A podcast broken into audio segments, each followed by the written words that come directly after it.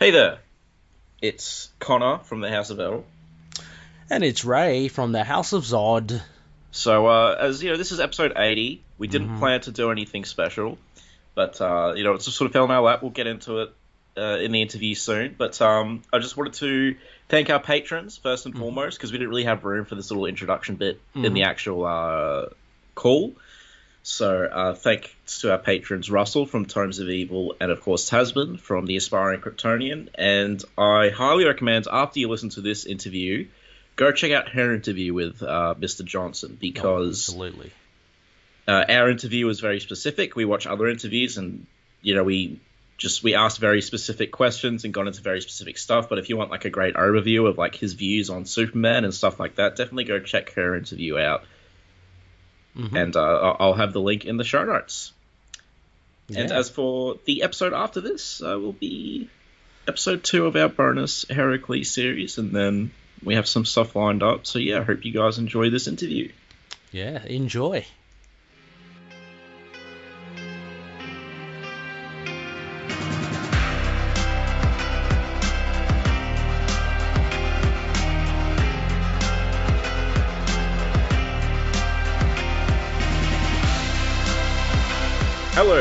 To Last Sons of Krypton, a Superman podcast. I'm Connor from the House of El, and I'm joined by very special guests, uh, Adam. Actually, Hello. hey Adam, I, I don't know if I can call him a guest, but I can call him special. So he's here, and I'm I'm kind of pissed today because I'm not. We got this kind of great guest on here, and I'm not like the special guest anymore. yeah, no, I'm gonna tell them who we got. Adam's taking a back seat. Uh, we are joined by the current writer of Action Comics, Mr. Phil Kennedy Johnson. Thanks very much for coming on. Yay! Hey guys, my pleasure. Thanks for having me on. Yeah, uh, no, it's it's it's our pleasure. Um, you know, th- thanks Adam for setting this up. Uh, Ray Razod's not here right now. Uh, time mishap, my fault. Uh, hopefully he'll join us midway through because I'm sure he has stuff he wants to ask. But uh, you know, until then, uh, so why don't we just get right into it? Yeah. Cool. Um, so yeah, Adam, uh, I believe you had a Yeah, we're just gonna jump right into the Superman questions if that's all right with you. Yeah, please, man. Um, so so I this is a question that kind of I found gets a lot of debate online. I just thought you were like the perfect person to a- ask this. You got you know like a kind of a musical background, yes? Yeah, I do. Uh, yeah, I, I play with um, I play with one of the military bands in Washington D.C. If, if the listeners don't know. Is it the the trumpet? Correct. Yeah, I play trumpet. I respect that. I love brass, man. Oh, thanks, dude. Yeah. uh, but uh, w- with that in mind, like, what kind of music do you think Superman listens to? Um, you know, I I saw some of this online on the chatter the other night about his his love of the Beatles and all that that was expressed. Um, I I feel in my in my mind, Superman sees culture through this much larger lens, uh, and um, sees it in the context of, you know, galaxies and and um, super long timelines. Even though he's not that uh, quote unquote old himself, I feel like he sees it in the context of how things will be, you know, millennia from now. mm-hmm. He's just seen so much of of life, and um, I don't know. I, I somebody was saying something about who his favorite Beatle is, and I guess I to me it doesn't. Um, I don't feel like he would have a. I don't know. I don't feel like he sees them through the lens of like favorites. Like, Yeah. here's my favorite, my favorite singer, or my favorite genre, or my whatever. Um, I see him listening to just appreciating the the beauty in in all these different um, in all these different kinds of music. I guess he would Yeah. listen. I think he would. I, th- I could see him taking um, like a- attaching significance to various pieces of music or thing like appreciating the um, connections that arise from a piece of music the way that you know we smell something from our childhood and have these memories attached to it. I feel like he, I could see him listening to music the same way. Mm. Um, I mean, my, um, I guess I think if he was going to put on some kind of music, I, gue- I guess I would see him listening to, appreciating, um, some kind of orchestral music that he feels like will be around a super long time. Mm. Yeah. Um, I could see See, him listening I could see him listening to you know symphonies or choral works or film scores or um, you know the the characteristic music of a certain region or something. Yeah. See, Yeah. kind of. This I- is this I- is why I- we have. Why, Sorry, why, why we have the, him on? Because most people just go like, "Oh, he's from Kansas, country music." this is this is a nice, thoughtful answer. Yeah. Yeah, I don't I don't see him listening to um like hearing a, a piece of music come on. He's like, eh, I don't like I don't like country Right. or uh, Yeah. you know I don't, I don't I don't really like 50 stuff or like whatever. I don't I don't see him being like, oh, this sucks. I see him uh, finding the the the um the value in any kind of music. As far if he was going to put on anything, if he's going to put on anything, um, I guess my you know, and I'm and I'm colored by my own biases, of course, because I mean I've I've studied I've studied music for decades, but I guess I think I think he would seek out um something something timeless, you know, like like an orchestral piece, like um Yeah. you know Berlioz or Bach or Mm. or or even something like newish that would that he feels like will last the same kind of way. Yeah. I do feel like sometimes when I'm asked this question, my mind just goes like, "Well, obviously he would like the things that I like." Yeah. Right. But yeah, Well, yeah, I- I, think that I think yeah, that's I, a good do- answer. I mean, I do think that he would appreciate things that you like as well as things Yeah, that I like, and Yeah. th- even things I even things I don't like. Because I, mean, to me, Superman kind of has this this the concept of Superman has this philosophical value. Like, you know, what would what would the very best of us do? What would the very best of us like? How would the very best of us spend his days or his nights or Yeah. uh, he's just this um, this paragon of virtue that it, it it does it is interesting to think about things like you know what's his what's his religion what's his favorite Mhm. music what would he you know I Yeah. don't know I just yeah what's his favorite book you know I mean it's I guess we've it's canon you know in the in the comics that I guess right. Well, that's the thing too. Is like there's always an answer from, you know, 30, 40 years ago, but it's it's evolving all the time, right? Yeah. totally. Yeah, like one, you know, was it, you know, Jurgen said his favorite movie is To Kill a Mockingbird or something? I mean, that, Right. that makes, His favorite, favorite yeah, his favorite yeah. book. Yeah. was, it, was, it, was it book or film? What did he say? I think it was book. I think And it was even- book. Yeah. I think, There was like think- a separate thing that was like, oh, they say he listens to Metallica, but again, they said that in the 80s, you know? I think that was Sure. when he So- was young, right? The Metallica thing. I don't know. Maybe I'm not sure. Because I Yeah. can I can see Superman liking a specific Beatle when he's younger. You know. yeah, Mm. probably. Yeah, I would agree with that. And when Yeah. he's younger, I can see him appreciating stuff the way that we do. But then Mm. when you see things in much a much broader Mm. context, like if somebody had the, the knowledge of of traveling, you know, like um, you know the way Twain talked about the value of travel and how it tends to, you know, Yeah. kill our kill our biases and ignorances. Um, um, imagine someone who's traveled not just literally everywhere in the world, but everywhere in you know multiple galaxies and multiple timelines and Yeah. u- you know universes and multiverses and like what would what would they know how they feel about stuff I just i try to see things when i'm writing them i try to see things in a- much much much much broader context and give him uh, just try to take my own Yeah. ignorance biases That's that's really great stuff. I mean, I I really love like the sort of cosmic Superman. This guy's been everywhere, and I wish we kind of saw more of what he saw in the universe. You know, um, so it's really cool to Yeah. see him out of Metropolis for a little bit in your Yeah, current Um, It's, Yeah. it's fun. It's the contrast is fun. Like it, it's Yeah. fun to see him in the in a group of people that he's that he knows so intimately, so, so he's known for so long, so Yeah. personally. Um, but also um, see him, you know, so far out of his element, and just realize how many how many languages he's heard spoken, how many different kinds of species he's met, and yeah, uh, how many different time periods throughout all of his different, you know, time hopping adventures he's had. Mm. That- That's one thing I really love about Grant's run. Anytime you run, anytime you write Superman, uh, they write Superman, excuse me, you get such a clear sense of how much they've done and seen, and how, um, Yeah. you know, so just, just Yeah. so even even the term larger than life just doesn't capture it. Like it's just so big. Like it's that's one thing. People read the uh, Superman of the Authority run and they're so wrapped up with the um the Kennedy thing. Yeah. And the even just in that one story, the King Arthur, the round table thing just Yeah. makes sense. Like you know, he's talking about not just one Arthur, but many that he's met over the course Yeah. of his long career. So I mean, he's yeah, he's yes, he's met JFK. He's also met, you know, he's met the Beatles. He's met King Arthur. He's met, you know, whoever from ten thousand years from now. Mm. Um, so yeah, we have we have Jesus. To we have to see him in that context.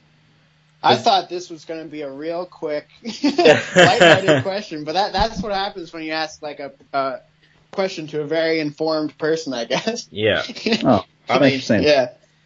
Yeah, no, it, it's it's it's really great to hear. Um, you know, I love. For me, I feel like Superman's a character more than a lot of other characters that you can put in any setting, genre, and story, or almost any setting, genre, and story. Like you know, my my little Superman pleasure is when they delve into like cosmic horror now and then. You know, he just works for everything.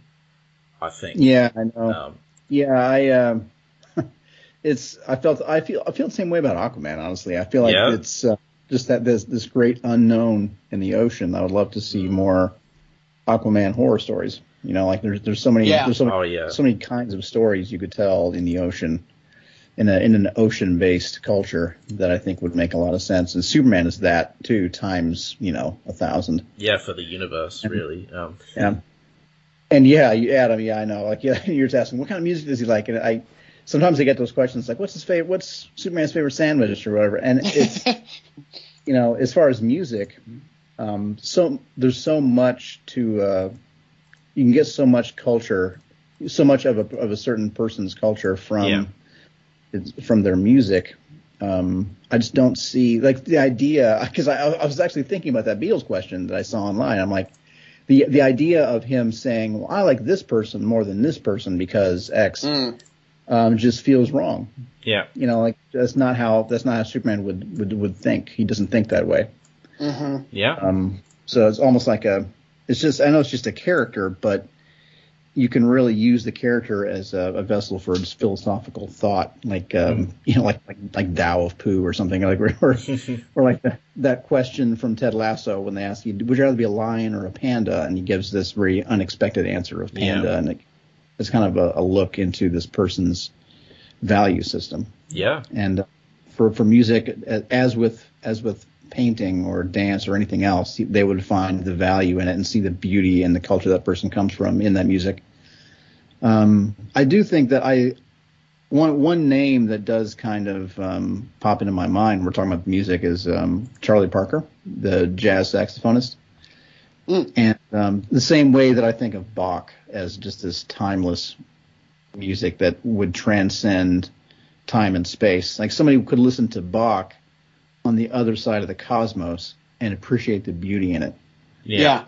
And, and I feel like you could say the same of, of a of a well constructed Charlie Parker jazz solo. Um, it has the same kind of structure. There was this there was this professor that would talk about um, a bird solo or a um, Clifford Brown solo, say, Yeah. and and he would he has this really interesting way of looking at music is not a not a way that I really can can, can I I can't even really relate to it. They uh, they we would we would look at a solo and wouldn't even necessarily listen to it. Mm. I I, I hear the sound the, the beauty and the sound of it, but uh, this professor would would go through it um, and show me the the musical theory of it and why it works and how, why he loves it and all that. And he would talk about it the way an, an engineer or an architect would talk about a well constructed building or a it's um, he he found the structure in visually. Mm. And uh, I could see Superman listening, like hearing the beauty in, in music in Yeah. this in this way that you and I wouldn't appreciate. Yeah. Awesome. Yeah, no, it's uh, great, great, uh, great stuff there. Um, yeah, well, I, I gotta, I gotta keep moving, so I'm not just stopping and thinking about that. Yeah, I Sorry. I just way too long on that one. Sorry. no, that's that's fine. No, that's a no, great answer. no, excellent.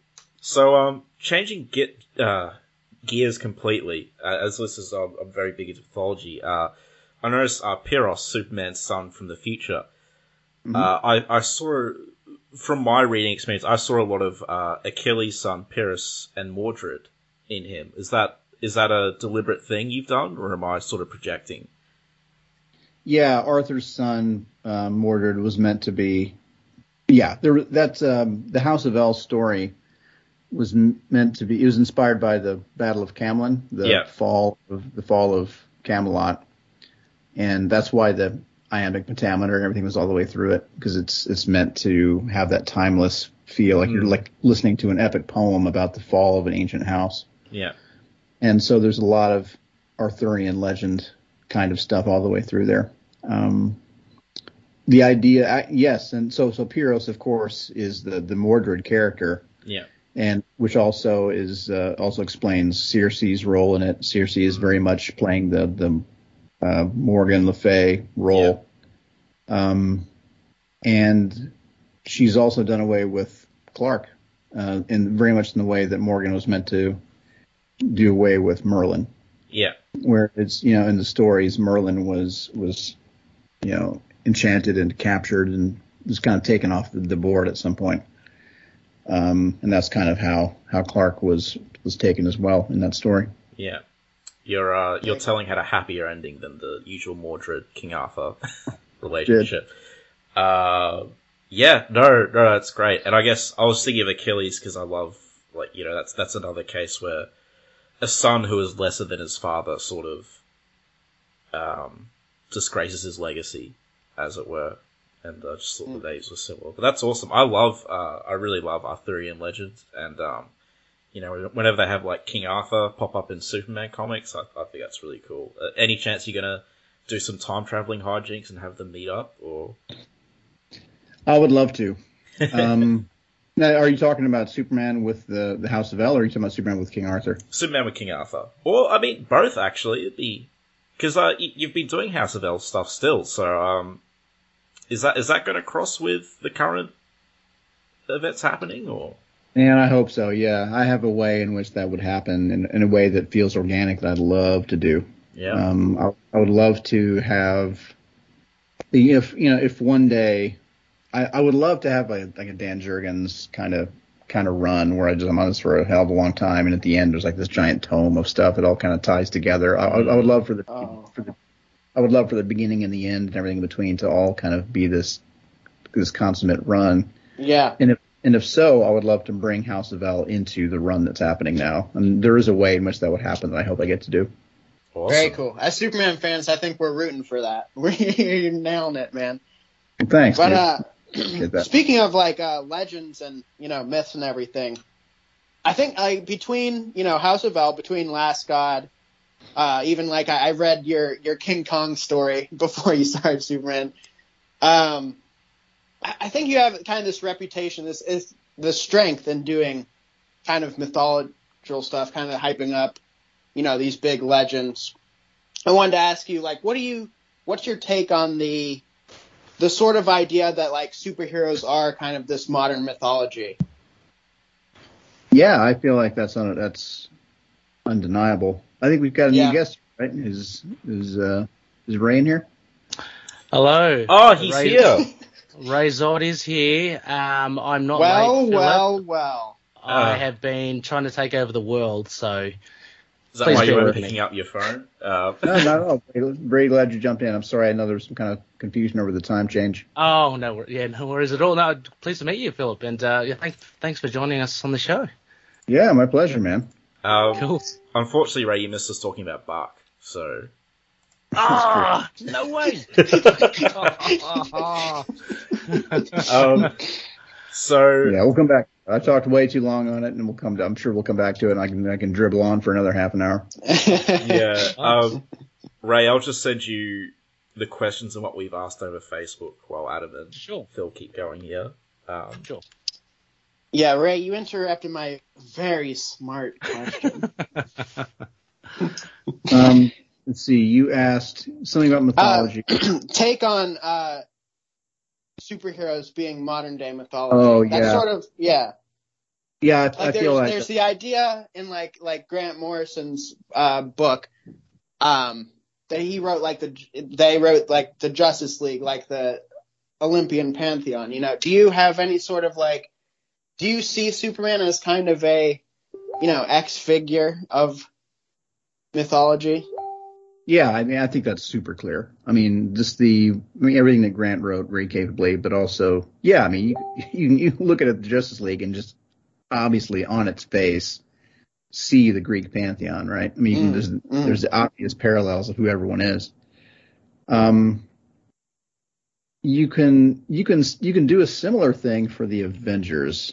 Yeah. Um, it's not, it's not so much a one to one comparison, but there are very clear roles that if you if you, you can deconstruct them uh, and it's not I guess it's, it's not quite the same. Like if you for ta- if we're talking like the classic Justice League versus the Yeah. like the stereotypical Avengers, which who would you put in there? If you got like the classic Avengers team, it would be very similar to the movie, I guess. You've got Hulk, Thor, Mhm. Captain America, Iron Man. Um, Yeah. Hmm. I I think guess it's, we could put Don't ask, we're, we're Right up. DC guys. I don't know. I think it's well, well Ray, Ray's a Marvelite, but I oh, think yeah, well, yeah. it, it's Oh, tricky yeah. because the Greek gods are horrible. like morally, I think they're pretty horrible. So you can, you know, you you have their positions, sort of like, you know, with Superman like being a Zeus equivalent, but Zeus is bad, and I think, um, yeah, I can't I can't picture any Avengers really fitting into those roles personally. Um, well, not is well not in the not in the Avengers. Excuse me, not in the adventures that they have because yeah, they're like they're all serial rapists, right? I mean, like it's yeah, I mean they're yeah. yeah, they're horrible people. And there's I mean similar stories from uh, from Norse mythology. They're not like yeah, you know we're kind of used to the idea of the of, of like capital G God being this all powerful, all virtuous Yeah. paragon paragon of virtue, and that is not always how it is, right? like it's when you've got a when you've got a pantheon of gods, Mm. like in the in the Norse mythology or or Greek Greek and Roman mythology, it's it's more complicated, and they're not they're not all good guys. yeah, Um, it's more they're all characters in a story, and sometimes the stories even can conflict a bit. Like they're not always you can you can read different versions of of different.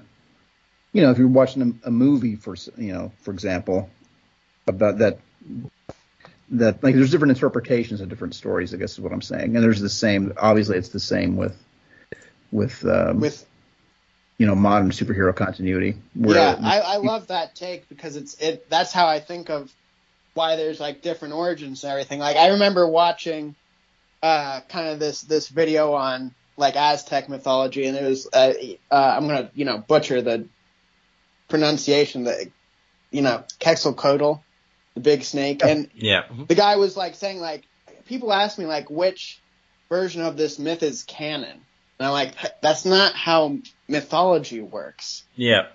Like I think the the closest you get to canon is like Homer, and even then, it's not that clear cut. You know, I would love if there was like an Iliad for Superman, where I could go, "This is you know," but I guess All Star Superman. Um, But uh, Yeah, I, I, I do. I, I think about that a lot. Actually, I think about how you know the only the only real difference, I guess, but well, not only, but like the uh, one prominent difference is that back in the day when people told stories about Thor and Loki and Balder and whatever, and told told you know these little adventures about these characters, they told them as if they were true, right? Or at least that's how we remember it now. Yeah. When, when people tell stories, when somebody made up some new story about Thor and Balder and, and Loki and those guys, I presumably they told them as if that it was a real story. it was their history. yeah, Yeah, and who knows if that was actually how those things were were passed down, or, or if they were just having fun the way we have fun with these stories now. But now, when we when we tell a Superman story, I'm not telling. When I read those things to my son, I don't think he really believes that those things ever happened.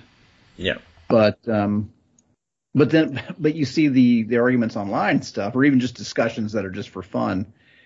When you're talking about canon, like does this count? Is this real? Like what is what do you think this character really thinks about John? What I had a, had a question the other day, like what do you how do you think um, Damian feels about what happened with John and that volcano thing? Do you think that he was he was really, you know, do you think he's guilty that he you didn't save him while he was out there, or do you think he's jealous because he's older and bigger now? And I mean, the the answer really is that this is all made up bullshit, right? he's, not, he's not a he's not a real person sitting somewhere feeling a certain way about anything. It's all Yeah. just what we see recorded in the in the comics. Yeah. So if you so if we have not seen that expressed in a comic yet, you know, it's it's this is all just for fun. Yeah. Um, It's and just I thought in the that they mind. Kinda- I thought they were all kind of overthinking it. But to this person that asked that question, these characters are real. Hmm. Yeah. You know, so it's being it's being passed down very much to him. These he wants to know, or even Adam's question about what music he likes. You know, like to, it, to us, these characters are almost better than real. I mean, hmm. they're they they exist in a way that matters. Like everyone, everyone, in the whole damn world knows who Clark Kent is. Yeah. You know, like more people who will never know who you and I are. you know, know who Clark Kent is, and they, you know, what he, what this fictional character listens to, what music is their favorite, and how they feel about a certain thing, or these things matter in ways that our own real life experiences and biases don't. Yeah. so, Uh, in, yeah. in, in a way, he's transcendent. The, to, he's better than real life. Oh Yeah. yeah, for sure. Look, I think also as well. I mean, the fact that uh, a lot of these superhero characters and, and Superman, obviously, no doubt as well, uh, the, the history that they have. So you may not, of course, have lived the 80 years and read every single issue, um, but there's a history that comes with the character, and, and you jump in and you fall in love with the character, you get really invested. Um, so it's it's testament to, to great writing and the great character itself, um, how they uh, how writers develop that character. Um, that I think, um, yeah, it would be a great compliment that you, you get these fans that really kind of think into it and go, oh, but what does he have for breakfast? You know, it's like, well, like, he's not really real, but yeah, And I think it's great. They're looking to you for the answers. You know. yeah. Um, right. yeah, it's it's yeah, that's a great responsibility that people actually yeah, they ask me the they ask me the answers and then when I give an answer that that carries greater weight than their own. Yeah. Mm. Like that's that's just a weird feeling because to me their to me their opinion matters as much as my own. And I I um I, I really appreciate the weight that comes with people's opinions that mine carries greater weight. Or like when when I find out, for example, in the, in the Last God, I um I wrote that source book for people to use to make their own D and D campaigns, Oh wow. And pe- and people have done it. If you have made their own adventures set in the world of Cain Anuun, and when that happens, I I'm dying to hear, like to read or to see what they've made, because to me that that work, you know, exists in similar ways to my if it follows the quote unquote rules and framework that we've Yeah. that we've there, and they they're using those regions and sto- and and lore, then the stories that they told are like I see them as bits of canon, you know. Yeah. You see, you if you would listen to one, you'd be like, okay, yeah, that happened in that world. Why not? Yeah, if it's, yeah. If it's That's if it, very cool. if Yeah. it makes sense in the context of my own headcanon, then yeah, I guess I like I like that happening. They uh, when the DC Daily Show was around, they did a, an adventure in using that source book, and it was so cool to hear um, just how they how they interpreted my work and how they ran with it after that. It was really fun. It was like seeing some of the some of the love, like a lot of the, the coolest Lovecraftian lore stuff happened without his Yeah. involvement. Right? It happened after he was kind of out of the scene. Hmm. So it's it's cool to um, to see how these things take take on a life of its own afterwards. And yeah, it's very much to tie it back into your question. I feel like it's very much the way that that original mythology kind of kind of uh, formed. I um you know like I, I like I prefer a world in which there's no origin for the Joker. Like I don't I don't really want to know where he came from. Oh, yeah. Yeah. Yeah, I want to know, of course, the way everyone does. But now, but now that Alan Moore story, um, with the the Red Hood stuff, just Yeah. somehow that just carried greater weight than some of the other ones. Like there was there was another like equally valid take on Joker's origin in Lovers and Madmen, but that's not the one that caught on. The one that caught Mhm. on was the, the Red Hood thing. Yeah. Yeah. Um, Interesting. so yeah, and now that's sort of, you know, low key been, uh, you know, ad- ad- absorbed into the history of Batman and the Joker. Like that's kind of, we don't know exactly what happened, but we know it has something to do with the Red Hood apparently. Yeah. And I, I, I would love for stuff from my run to kind of take on greater weight over this over the generations as well. That's that's kind of the, the hope is that um, you know when a writer's writing these these um, these great characters, you want your stuff to survive in Mm. similar to carry to carry weight and to kind of become um, part of the the larger framework that becomes you know that mythology. Yeah. Awesome. Uh, real, what does Superman have for breakfast? Avocado, right? Oh, those Cheerios. Jackals. Well, when he eats it all, it's, when he when he eats, it's just for the appreciation of the of the food itself, right? It's not like he needs it. That's Yeah. true. Um, It's like a so plant. so yeah, I guess he doesn't. I would say he's not a creature of habit. He just kind of eats what a you know something that makes him feel a certain way or makes him think of a certain memory or thing. yeah. Um, do you want to go on, Connor? Uh, sure. So uh, again, Sorry. changing gears. Sorry, I was just going through these questions. Um, so uh, obviously, like we've all read Superman and the Authority here, um, and I was just wondering, you know, did that always tie into your War World arc? And you know, did you did you coordinate with Mister Morrison much, or what, what sort of happened there? We did coordinate, and the I mean, I not in a way that suggests I would micromanage them and that as they were putting things together, but um, I was I tried to stay aware of what they were doing.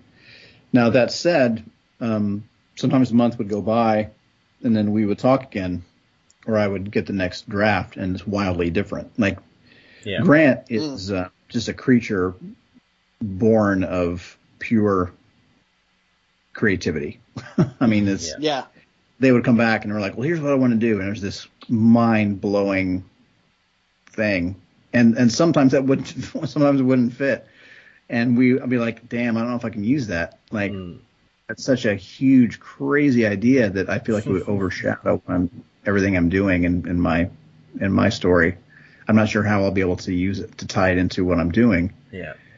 um, or another, or sometimes another idea would come out and be like, damn, okay, well, that's, that's what Grant wants to do. So we're going to, you know, I'm not going to, Mm. I've said before, like, I'm not going to tell Grant shit about how to write Superman.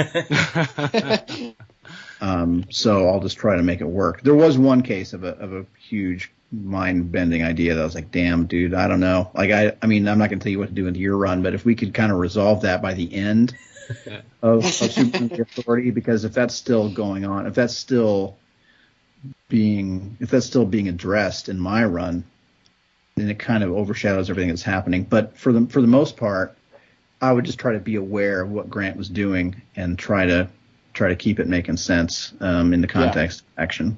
You know, so we were we so were something like fine, like but that I'm not. team, I'm sorry. go uh, ahead. Ed. like like something like the Authority team. Did were you? Did you have them in mind at the beginning, or did you just kind of think like, "Hey, they would be great to come along for this ride"? Yeah, there was we there was a there were two different versions of this story going forward. Is like, should we have the authority with us? Mm. And uh, there was a at a at a point there was going to be there were going to be a couple of different characters who went with us, and um, then I was like, no, that kind of I don't know. I just as uh, as I as I learned more and more about Grant's story, it kind of made less sense that it would be them, and not um, and not the team that he just put together. Mm. So yeah, it just the as time went on and I fleshed out the ideas, the story became more and more clear, and it became clear that Superman, the the, the point of the authority should be Warworld, because I was already setting up this conflict between him and between Superman and the Justice League, Mhm. Um, and it became more, it made more and more sense that the reason the authority was there is to go with because he is a big part of Grant's story from the very beginning was um, Superman um, losing a step, like getting getting weaker, and the the authority kind of representing those lost powers. Um, he puts together a team that kind of together make up what he was as far as his power set um, and his experience.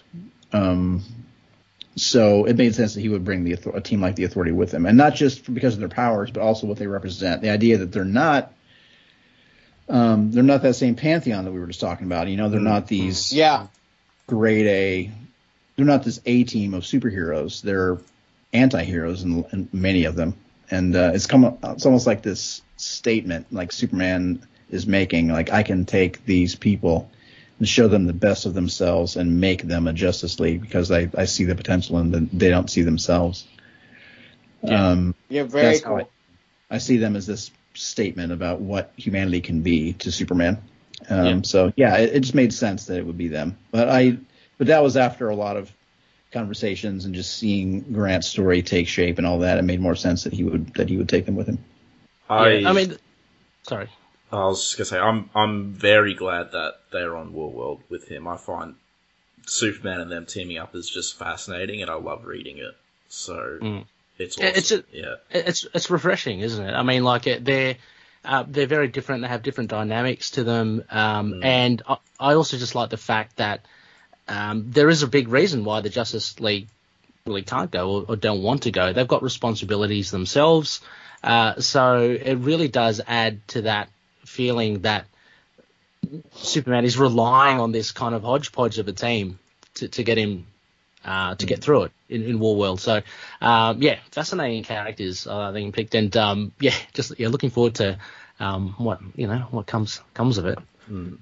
Yeah, thank you. Well, I hope you still feel that way after after 1037. It's remember that we're playing the long game, and it's not uh, the adventure has uh, has many issues to go, and I'm really excited about where where it's going to go. yeah, no, Yeah, definitely, looking forward to it. Um, I guess sort of sort of semi related. Um, so you know, we I think we all love All Star Superman here. I don't know if you mentioned it in your interviews and stuff, and we we did it on the show for like 14 hours. I think was the total. of our coverage of it. Um, but I'm just wondering, the personal thing, have you read Grant Morrison's Action Comics run? I did, yes. Yeah, yeah, because I well, I I really love that, and I think out of all of Grant Morrison's work, it's a really nice companion piece to All Star. So I was just curious, like, uh, if you'd read it, if you had any thoughts on it or anything.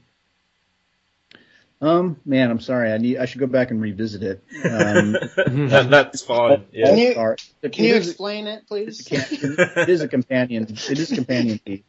To me, All Star kind of overshadows it. Yeah. Mm. And I do I do love I like All Star much better, but um, it's another you know just a really clear and create creative. Um, yeah, it's just it just shouts Grant like so much of Mm. Grant's uh, Superman Yeah. work. Yeah. But I, yeah, I have to go back and really pick it apart. Yeah. No. Yeah, it, it's, it's uh, All Star overshadows it the way it overshadows you know Everything. so much other Most Superman work. things, yeah. yeah, yeah. All Star Superman is some of the best Superman's ever been written. So that's Yeah. that's kind of the Superman I see in my head. yeah. Oh yeah. Uh, you mentioned uh, the Authority kind of replacing Superman's powers and kind of you know bringing him back up. Um, you know, since, since the beginning of your run, you've kind of been like hinting at like he's getting weaker, not hinting at, blatantly stating that he's been like you know getting weaker. Is there? Do you do you think that that's like the right place for a Superman story in general? Like, do you have a preference of like this is what a Superman power level should be because it's fluctuated a lot throughout the years, you know? It has. Um, hmm. Like I guess I'm asking like is there do you have in your mind like this is this is overpowered Superman? I prefer you know, like a more uh, golden age can't even fly yet. You know what I mean? Yeah, I do know what you mean, and I I prefer him. I prefer him stronger than weaker, and oh, that's uh, interesting. yeah. I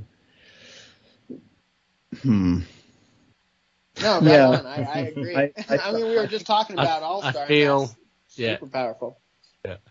Yeah, like I I love yeah I love those moments in All Star where like the like the key uh, outside the door Yeah. where he's got Mhm. Yeah. fortress like because we're so used to seeing the the giant ass key. hmm Uh, I love the idea of the the little key that's so heavy that no one can lift it. Yeah. Um, but it's just sitting there, you know, like he doesn't have to hide it or anything because like what are they going to do? No one can lift it. Um, and I, I, you know, the the crazy, you know, there's the old. You you like the like the wild feats of power. I do, I do. Yeah, yeah. I, yeah. Like I I, agree with that. part- usually I usually I tend towards the grounded and stuff. Not not for Superman, but like just in general. Like I like my Mhm. stories to be plausible, even if they're about these ridiculous, ludicrous things. I like them to make sense and to, you know, I want, I want you to be able to convince me that it's real, not just like just some silly shit. Yeah, But with- physics with- apply. Yeah, exactly. Yeah, That's like when when people say, you know, um, you know, we're watching a movie about, you know, dragons and ridiculous stuff. If uh, if an animal, you know, and, and somebody will complain like, oh, well, you know, why is the why is the dragon's accent different than this other dragon? There's some some some hang up on some ridiculous little detail um, that you know, like we're, t- we're watching a movie about dragons right now, bro. Like, don't get hung up on it. but it's but it's it should though, like or like you know the the Hulk, like why does Red Hulk's mustache go away when he when he Ah. when, when he when he hulks out? Stuff like that. It seems like it shouldn't matter at all, but um, I want it to be treated with the kind of respect that makes it seem plausible and for it all to make sense in its using its own logic. You know, Mm. um, Yeah. With with I Superman. respect that though. So yeah, go on. Sorry, go ahead. Uh, I, well, I yeah, was just gonna say. No, you go. um, no, let Yeah, me with- talk. I was gonna. I was gonna say I, I just respect then that you. It, it seems that you've you've made a decision like for this story in particular, Superman will be at this strength level. It's not just your preference. It's for the, particulars of this story. It's what works best for now. Yeah, and part of that is how it worked in with um, how it fit in with Grant's story. Like it was, it was important. It was important for Grant's story that uh, Superman has has lost a step power wise, and it also makes sense for the context of the formation of the Authority, because Yeah. it's you know that's that's why he puts together this team. He needs them. He needs a team, and his relationship with his lost powers is related to his relationship with the Authority, um, as far as their physical capabilities. Um, so that, I mean, I'm not going to contradict that. So it became, I, I used that as an aspect of my run too. And um, I just kind of gave lip service to it at the beginning, and then I kind of let readers forget about it for a while because he's still doing all this amazing shit. He kind of says, "Yeah, I can still hang. I'm doing fine. I can. It's going to be okay. Just don't tell anyone. We can't have my enemies knowing." And then and then he goes on to do this amazing stuff, including you know he he literally like parts the seas and everything after that Mhm. Mm, I love that. and everyone thank you yeah it, everyone kind of forgets about the the power issue until suddenly they are reminded of it very forcefully in a, a more recent issue um and yeah that um you know i i don't want to spoil where we're going but i will say that i i do like Superman to be to have this power that's so great it all it doesn't make sense except in the context of these stories. Like I like the idea of a Right. Superman.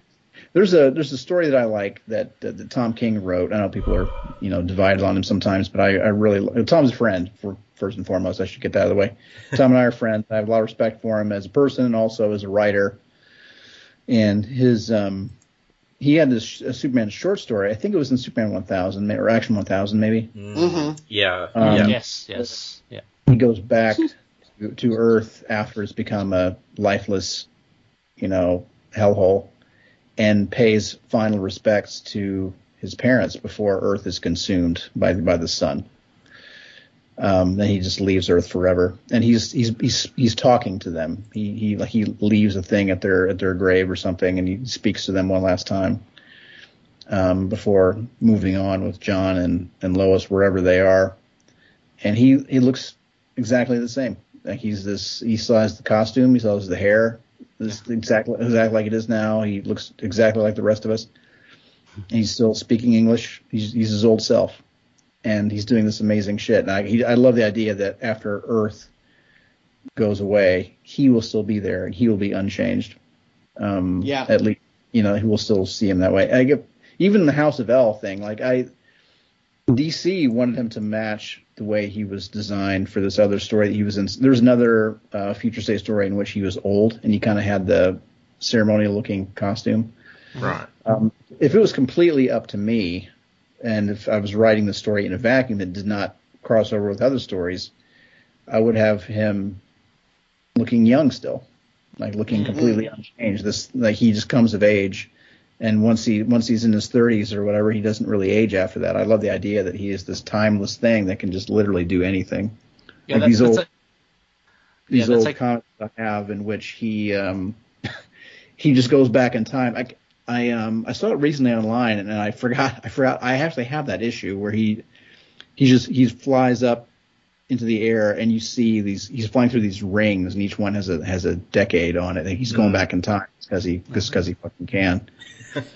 Um, and I just love that. I love that he can just do anything, but he still uses these powers for you know in such a you know a humble, kind, compassionate way, even though he can do literally anything. Yeah. Yeah. Yeah. Yeah, you put it. Um, I'm just trying to recall it. Um, the um, what was it the the Superman issues um, with that alien race? I mean, you put it up really well. Um, there's this idea about Superman, why you know he should be. He's got the power. He should be feared because that culture of that alien race, they uh, they almost celebrate. Um, Or the goo people. yeah, yeah. Um, oh yeah, and- Sorry. And, uh, see, Su- Superman 30 through 32, like the- Yes. the, one the one who fell. Yeah. Yeah. Yes, yeah, that was really good. And there was a, I I think you, you coined it really well in the fact that he's got all this power, but um, what makes him good and great is is not, but not necessarily the power, but he would actually, you know, give his all in to save someone. Um, and you know, I think that that's really cool because it's coupled with the, I guess, the enormity of his power or what he can do, um, but just how humble he is as well. Yeah. Um, I, I found the parallels between that, uh, those conversations that John had as well with that alien race is really cool because they have a, a distinctly different culture. Um, and, um, yeah, John and, and, uh, Clark were going, they're going through stuff as well about, you know, taking over the mantle. Um, so yeah, no, I, I, I think you, you framed him really well in that, in that arc. Thank you so much, man. Yeah, I um yeah, I, I feel like he should be really powerful. If he if he's just if he's more at, if he's at a power level more like the the beginning of like the Man of Steel film where he's still kind of getting Mhm. it together. Yeah. Like if you you get the impression in that film that if you were to hit him with a nuke or something, he would die. Right? There like there are there are Mm. physical limitations, and that he's still he's very powerful, but yeah. he's uh, not without his limits. And I feel like the contrast is not as great then. I if he um he's like the living contradiction to the absolute power corrupts absolutely. And if he if he doesn't have absolute power, it makes that contrast less stark. Or if he is less Yeah. if he is less compassionate or humble, or if he is less powerful or whatever, it just makes the contrast less great. And he, he Mm, ceases yeah. he ceases he ceases to become that philosophical statement that I like him to be, even while he's even while we're seeing who he is as a human being. Um, I want to also see him as this, you know, this Mm. thing that we should all aspire to be. You know, he's just this, Mhm. the, you know, the purest version of himself. Do you feel um him being like less powerful when he's younger, but sort of getting to that state when he's older? Is that how you envision it, or do you envision it as he was always that powerful from the get go? No, I I don't. Um, yeah, I, I, I guess I see him as as arriving to it. Um, Yeah. As, as far as his power, but also the the lessons that he learned with the Kents Hmm. and all that. He wasn't Yeah. like he was this that was that was made. Uh, he's genetically he's from Krypton, but he became who he was with the Kents. Yeah. And um, so yeah, I, I, I do like the idea of him of, of seeing him. I mean, he was always inherently good, but he he he got his values from the Kents, and his power sort of you know came. Yeah. And but now, like where where he's at now, I see him as this kind of this guy who's kind of been all these places. He's gone everywhere and done everything, seen it Mm. all, done it all. Although he doesn't see him that way, he still sees himself as being as not having. He he's he sees his own limitations and he sees everything that he doesn't know, and he sees himself in a very humble way. But to us, he's seen it all and done it all and has this insane power. Yeah. Um, but yeah, not all, not having not always been there. That's something that he kind of grew into. And I, I, I love that too. He's, you know, he, he's hard on himself and he's still humble. Everyone else sees him as the pinnacle of everything, but to him, you know, he's just a guy. And I think, I think that's great. Yeah, it's it's important that he see his own shortcomings and that he's trying to make himself better. You know, like he's that he um like the the guy that he talks about in um in the op-ed article in Worlds of War. He's talking about the the homeless man who died. Yeah. Um, to me, that that that man represents who Superman is trying to be. Like this this person who um, just got knocked down over and over and over and over again throughout their life, and just kept doing everything they could with their extremely limited capabilities Yeah. and limited resources to do to make the world better, and just failed over and over again, but never stopped trying. That is the person that Superman that Superman aspires to be. Yeah, awesome. Um, so we mentioned. Uh, sorry, who was gonna? Oh no, I was about to Ah. segue into speaking of um, being inspired by. Wait, are we talking? All right, yeah. go on. Oh uh, yeah, Philip, just about Mongul. uh, no, no, just uh, I guess the question here. I'm, I'm just riffing off um, the prompt sheet we have here, Phil. All right, yeah. so, Philip. So, uh, yeah, Mongul and War World. Um, so this is uh, awesome. Like this is this is great. I mean, Mm. Connor and I and, and Adam, I'm sure we love Mongul. Uh, so he's such a brutal character. Um, yeah, I mean, I guess why why Mongul? Why why choose this villain? Um, well, part of that is the the context in which I'm taking over the the run, like the fact that Mhm. you know I have the authority in Action Comics because they're in Grant's book, um, and I, I want I try to make a story that made sense that that would make sense of that that would continue just kind of pick up that ball and run with it Yeah. uh, the ball that was thrown to me, you know, and same thing with Mongul in a way, um, because Mongul was, was featured very prominently in, in Bendis's run, and Bendis Mhm. killed Mongul, you know, Mongul Classic, and and brought in uh, Mongul's son, and that was kind of exciting to me um, because Mongul, I've always liked the potential of Mongul more than the execution. Not always. I mean, I love that for the for the, for the man who has everything Yeah. yeah. is, is amazing. And there's other stories that have happened in which he's very scary and super cool. Um, but I always want to see more of him. I want to see how Mongul is different. I want to see how his motivations are different, how his history is different, what makes them distinct, and not just a random one-dimensional bad guy you can just plug into any story. Mhm. Like how is how is Mongul different than Thanos or Darkseid, or even people who are you don't look physically the same? Like uh, there's so many you know, uh, the shorthand of comics in the past has relied so much on just visual stereotype, like, oh, this is a this is a bad guy. They Yeah. look evil. They use Yeah. secondary colors instead of primary. They're they're super big and muscly. Um, they just seem to be evil just cause because they want to be powerful. Um, they want to rule everything just because that's what bad guys do um, it can be very boring and kind of pointless. Like, oh no, there's a big guy. He's bigger than the hero. like, look Yeah. out. Yeah. He's going to punch super hard and he's got a, you know, blasty thing in his chest. I want to see why this person, why should I give a shit? You know, like it's, there, we've seen Superman just, you know, there was, there was a moment a couple of years ago where Superman was just super mad and he just, he just, he just flew away and he found Mongul and just beat the shit out of him just because. and um, I guess I want to know why this Mongul's a threat, why I should care about their motivations, where they come, like their history, their personal history. And I also want to see Warworld as a place that's not just a big round metal thing with guns sticking out of it. Mm. It's not. Yeah. I don't want to see another Death Star. I want to see, or just a, yeah, I want to see something that matters. I want to see something Yeah. that's Warworld should be terrifying Yeah. and, and Mm. it should be really old and it should have this crazy history and it should have thousands of cultures living on it all kind of be in this crazy melting pot of slavery and suffering and um yeah there's just so much potential and oh, absolutely. and the, the idea of the Warzoons, uh, this culture that's just built around the concept of dominance, the way that the Fremen in Dune are built around the concept of water scarcity. Mm. What would that look like? Hmm. Uh, would there be just one race of, of Warzoons, as one culture where they all speak the same language and they all get along and they're all on the same page? Yeah. I, Yeah. I would argue no. Yeah. You know, I want to see. I mean, we're not. I mean, there's not like the we don't have a common tongue where we all just Mm.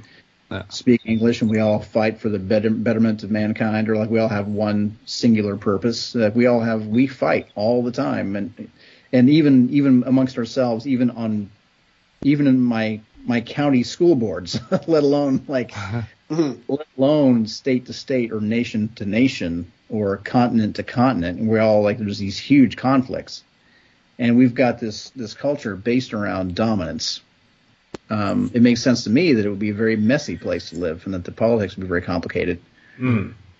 And I want to see that. So, and uh, and how does somebody like Mongul grow out of a uh, of a place like that? And how does a person like what is the imagine one person who rules that entire planet in a way that no one has been able to do on Earth? Yeah. You know, like it's a, a greater despot, a more more terrifying warrior and dictator than Genghis Khan, like able to do something that that guy never did, Yeah. something, Yeah. something that Alexander the Great was never able to do. Yeah. Um, so yeah, that's that's And- how I. Yeah, I mean, you, you talked about earlier on about plausibility uh, and like the stories that you like to read, um, having those. I, I found like the devil's in the details with uh, a lot of the the stories that you've done, uh, especially on War World as well, and and you know that potential, as you're saying, that War World can can be.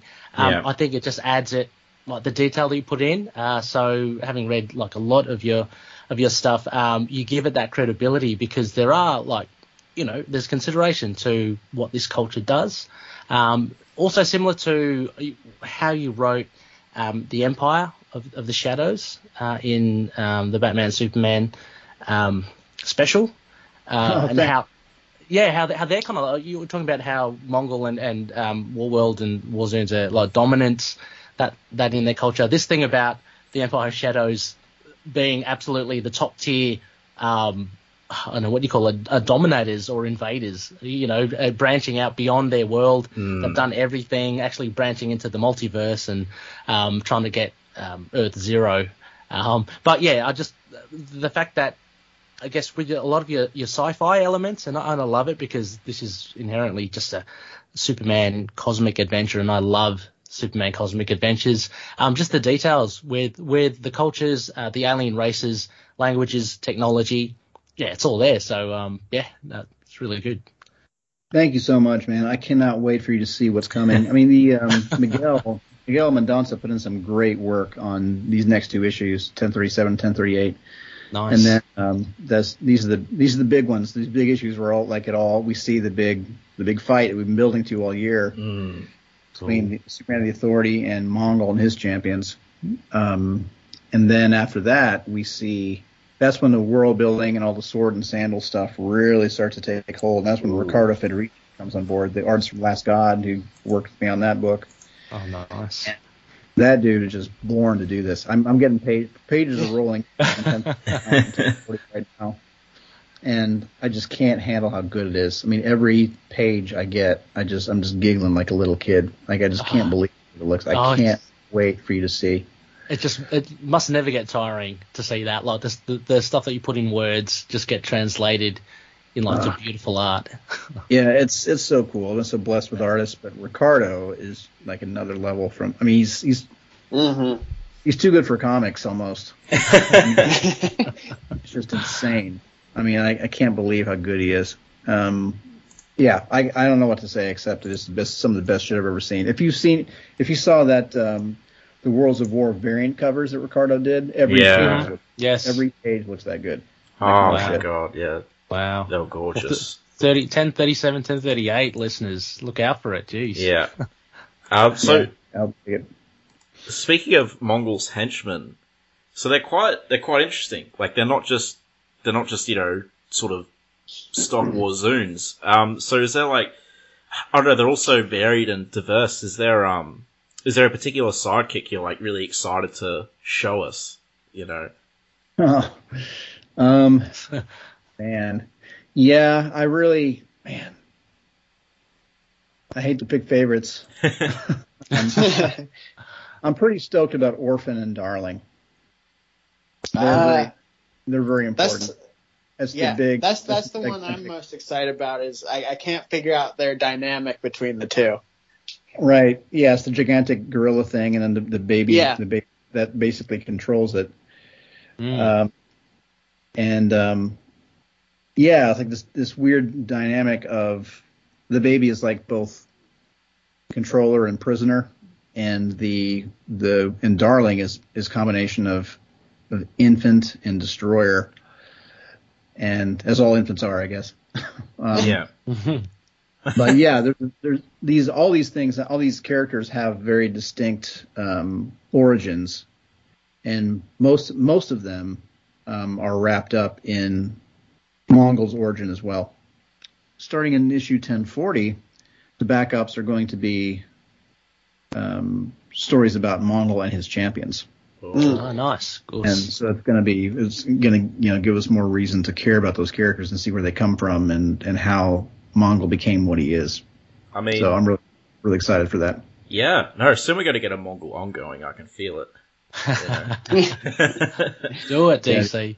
no, that, that's that's awesome. Well, Um, I mean, that's that's um, without spoiling it, we're going to see a lot more Mongul in action for for a good bit. yeah. Yes. I mean, Very I- nice. I've told people I'd take like 200 issues in War World, you know, because it's a whole planet, right? So it, it's basically the size. Of Oh, Yeah. Oh god, I could I could totally do a War World book and just write it forever.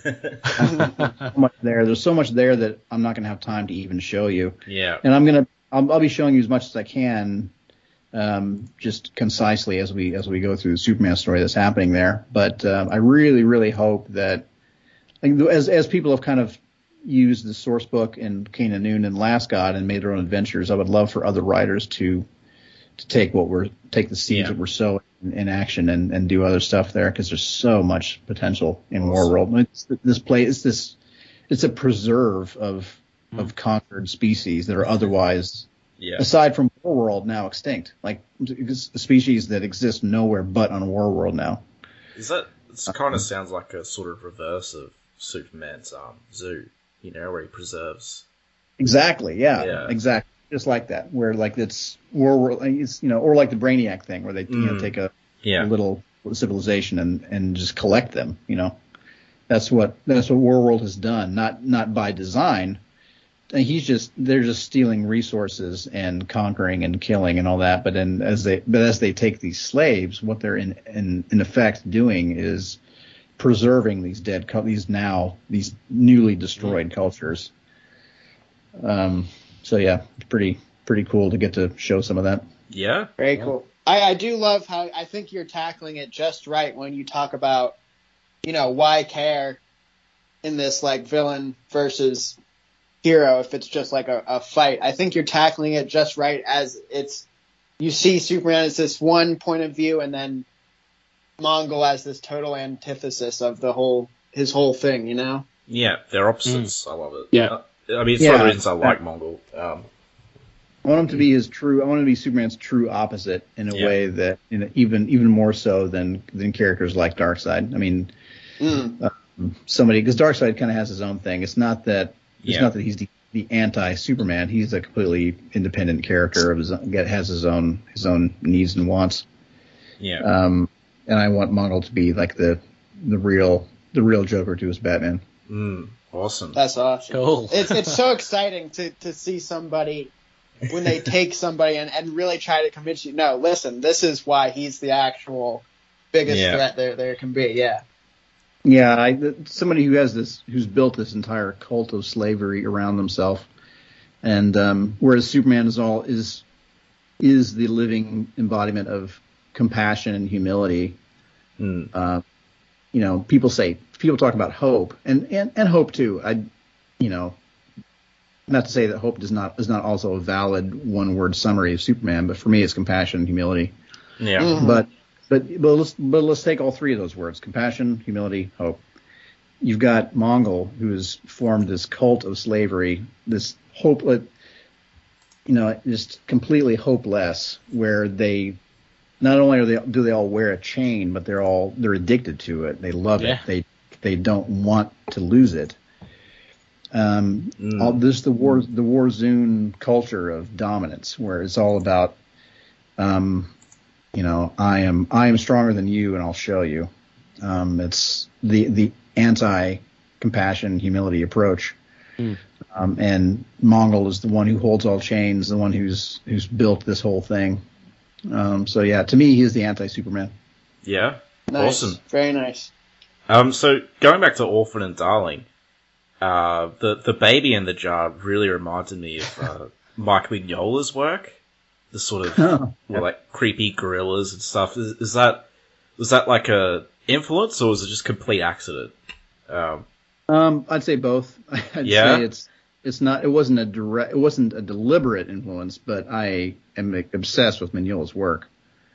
yeah. Um, Nice. and Del Toro as well. Um, it's just I I don't know why those guys. I mean, maybe it's just Hellboy, but it seems like those those guys. Uh, their visions are somehow intertwined with me. Like I, both the, the way they, they combine the gothic with the sci-fi with the yeah. the old creepy Grimm's fairy tale kind of thing, Mm. uh, but in a, but in the context of Lovecraft and and um, and horror and I don't know, like yeah, I yes, Mignola is a huge influence, but I didn't, I was not trying to deliberately pull from Mignola for that for that design. Yeah, no, I And mean, it- I, I love the design. It looks you know. even more Min, it looks even more Mignola when seen by when when seen drawn by Phil Hester too. right. Yeah. Like the way way Hester approaches the spot blacks and the angular lines and everything. I think you should lobby for a Hellboy Superman crossover because there hasn't been one. I'm waiting for it. Huh. That would be kind of cool. That would be that would be awesome. Actually, I like that idea. Yeah, no, it's great. Yeah, because it, it hasn't happened. Uh, so, um, and just uh, a couple of a couple of quick ones. Let's see what else is easy. Uh, this is not on the list, but I was just really curious. I, I know this is a bit silly considering what we talked about earlier, but in your, I guess, headcanon for writing, you know, Superman and Mongul is for the man who has everything part of their history. Hmm. I mean, my my my snap at my knee jerk reaction is yes. Yeah, I'm trying to think if there's reasons why that wouldn't make sense. Um, that Robin in that story is Jason Todd, right? yeah, yeah. Yeah, to me that's canon. yeah. cool, cool. It, I mean, it's, it's my second favorite Superman story ever, so I'm glad. Uh, but I just thought since it's such a crucial, it's like the most crucial, I think, interaction between the two characters before your run. I was just curious. Yeah. Um, I mean, the the thing, I guess, if there's anything about it that doesn't make sense, it's just the, the idea with the um, the almost Silver Agey kind of idea of, I know it's not Silver Age, but like the, the idea of those guys going to the to the fortress and like, Happy birthday, we brought you a present. Yeah, yeah. yeah, it's, just, it's just kind of this old school approach to superheroing where this kinder, gentler kind of story and, and that doesn't make sense with now with the, with things like War World and Death, you know, uh, Dark Nights Metal, and so, it's just such a different yeah. uh, Mm. approach to those characters. It's Um, yeah, but but yeah, to me it definitely feels like canon. I or it it's it should be, and I in my in my heart of hearts it is. You know. yeah, yeah. I mean, they call it the Fortress of Solitude, but there's always a lot of people there. Yeah, they're just walking in like Yeah. surprise first day. So unless Adam or Ray had anything else to add, I was going to go to my last question. no, go for it. No, yeah. All right, so a complete gear shift, going all the way back to Kong, uh, Gods of Skull Island. I, God, I don't know how much you remember about this, but the in the ending, you know, they've been fighting to get free and stuff, but in the ending, Kong just carries off Mary, one of the characters, and I kind of Yeah, read that and I was like, oh, and I'm like, I mean, is she okay, or is like wh- which Kong is this that we're dealing with exactly? Um, you know. Which Kong is it? What do you mean? Uh, like, is this like the 1930s movie Kong? Is this your own thing, or is this It's 1930s movies, movie Kong. Yeah. okay? Like in, in in my again, we're talking headcanon again, but to me, this is a is a forerunner. you know, the the protagonist of that story is a, a Howard Hughes type yeah, guy who's around before the events of the original uh, film. right. Yeah, because Um, I yeah that, that was just a shocking ending. I'm like, oh, he's just carried her off. I hope she's all right. yeah, well, I mean, she's alive for for a bit, but but Yeah. yeah, like, but yeah, Mary does not exactly come out super great in that story. Like it's Yeah. the whole the whole story is this guy trying to like, trying to find his legacy, trying to um trying to build his legacy before he dies. Yeah. Excuse me. Um, realizing that he's dying and it's too late and he's failed. I mean, he's this this multimillionaire who you know top of the world guy who's like, no, I didn't do what I wanted to with my life. Tries to kill himself. Tries to fly his plane into a storm and die Yeah. and uh, on his own terms, and then finds Skull Island and tries to colonize it. Um, and you know he goes out there with builders and teachers and and missionaries, and tries to civilize the the natives and their you know bring bring their gods to him, and they and they realize that no no they've got their own gods there. They're they're just fine. They don't they don't want they don't want any they don't want our gods. They have their own. Right. and in the, mm-hmm. in the end, the ending is this statement of, you know, Kong rules here, not us. Like I've Yeah. now, Yeah. now I've now I've truly failed. Like this is where I tried to make this my legacy, and I I, I came up against this god of the of the ancient world and lost. And Hmm. so yeah, Kong just definitively wins in, in the end and just carries off Mary, and it, it kind of sees the idea that you know later when he when he finds when Kong sees uh, the character from the original film, Yeah. Mary has presumably died, and he sees his next the next his, his next toy, his next next Mm. woman that, that he that he desires. Interesting. Kind of reminds him of his last pet that has died, and kind of made him sad.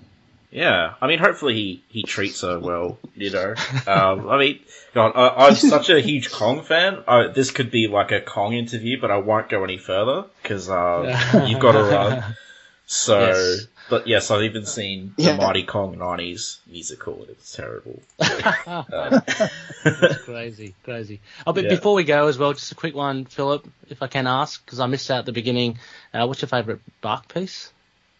My favorite Bach piece. oh. Was that what you Uh, talked about? Or? No, no. Oh, sort of. Yeah, we talked, we talked about Bach for a minute. Um, I like Partita Number Two a lot for violin.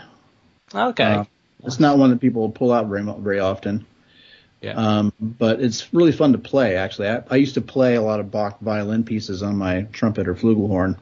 oh wow. Because they because they suit they suit one line, you know, one one note instruments very well. Yep. And I mean, they're I mean, not to say they're not devilishly hard to play on a on a Mm. wind instrument. They are on brass, but it was it was good practice. it's good practice for brass, and it's it's the music. The lines are so beautiful. Yeah. Um, but uh, man, I don't know. I, I don't know if I could say that's my favorite though, because I mean I compared compared to stuff like that first cello suite Mhm. or um, Air on the G string or Yeah, I, I got um, Rostropovich's um, cello suites um, that he played. Brilliant stuff. Anyway. yeah, I guess, I guess man, if I had to pick one favorite though, damn dude, I don't know. There's so much Bach. I know. Yeah, that's it. Yeah. Um, cello cello suite. Cello the, suite? cello- the first first cello suite. Excellent. Oh, nice one. Yeah, I'd I'd, I'd go the Goldberg variations myself, but That's a yeah, that's a great one. yeah, yeah. Yeah, there's so yeah that, that's I could. Man, I don't know. Now I got. Just probably say. Yeah, I'm, I'm probably. Going, going down the, the rabbit hole now Yeah. with Bach. You can't, We'll you get can't the- take it back. We'll get the Kong Bach sequel to this interview. Yeah, yeah. First first cello suite. Final answer. Okay, cool, cool, excellent.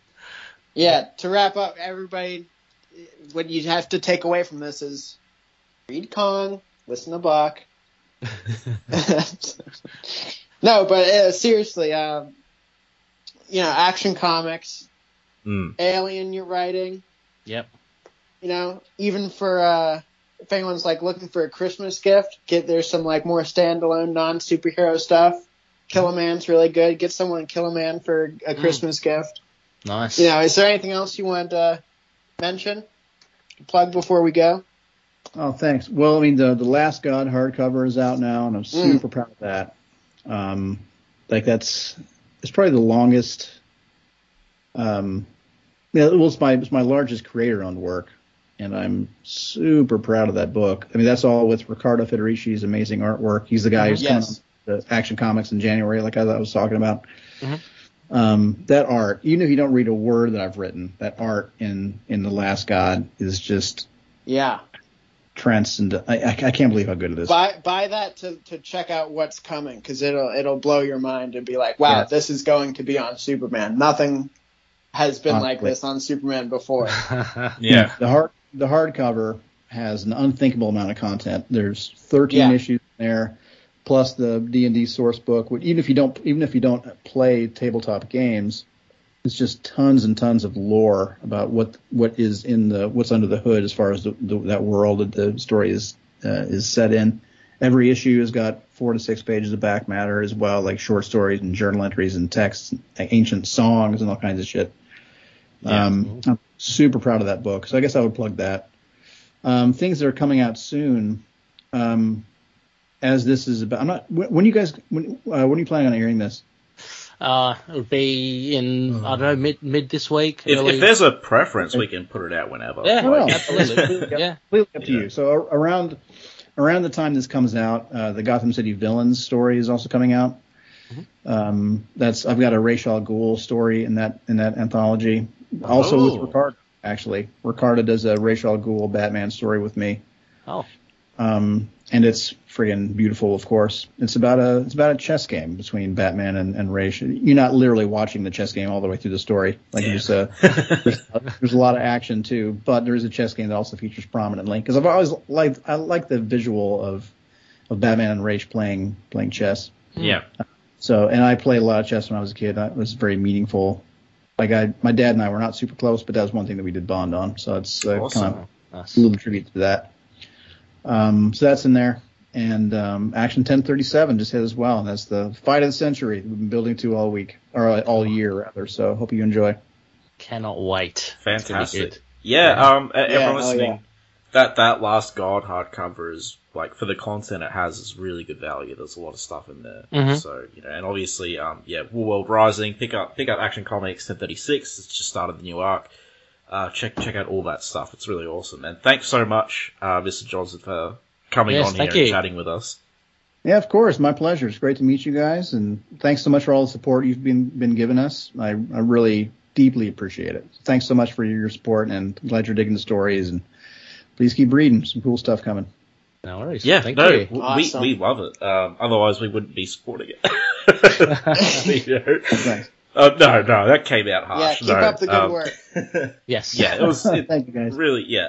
Could talk your ear off for ages. So um, yeah, Oh, thanks again. Do it again. Awesome. Yeah. Awesome. All right. Take care. All right, Thanks. thanks. Bye. Bye. Superman and all other characters in these comics are properties of DC. Any images or music we use are properties of their respective copyright holders. We are doing this for fun and not making money off it, so please don't sue us. You can contact us at lskpodcast at gmail.com and find us on our Libsyn, lskpodcast.libsyn.com, our Twitter at lskpodcast, our Facebook page, Last Sons of Krypton, a Superman podcast. And last but not least, thank you everyone for listening.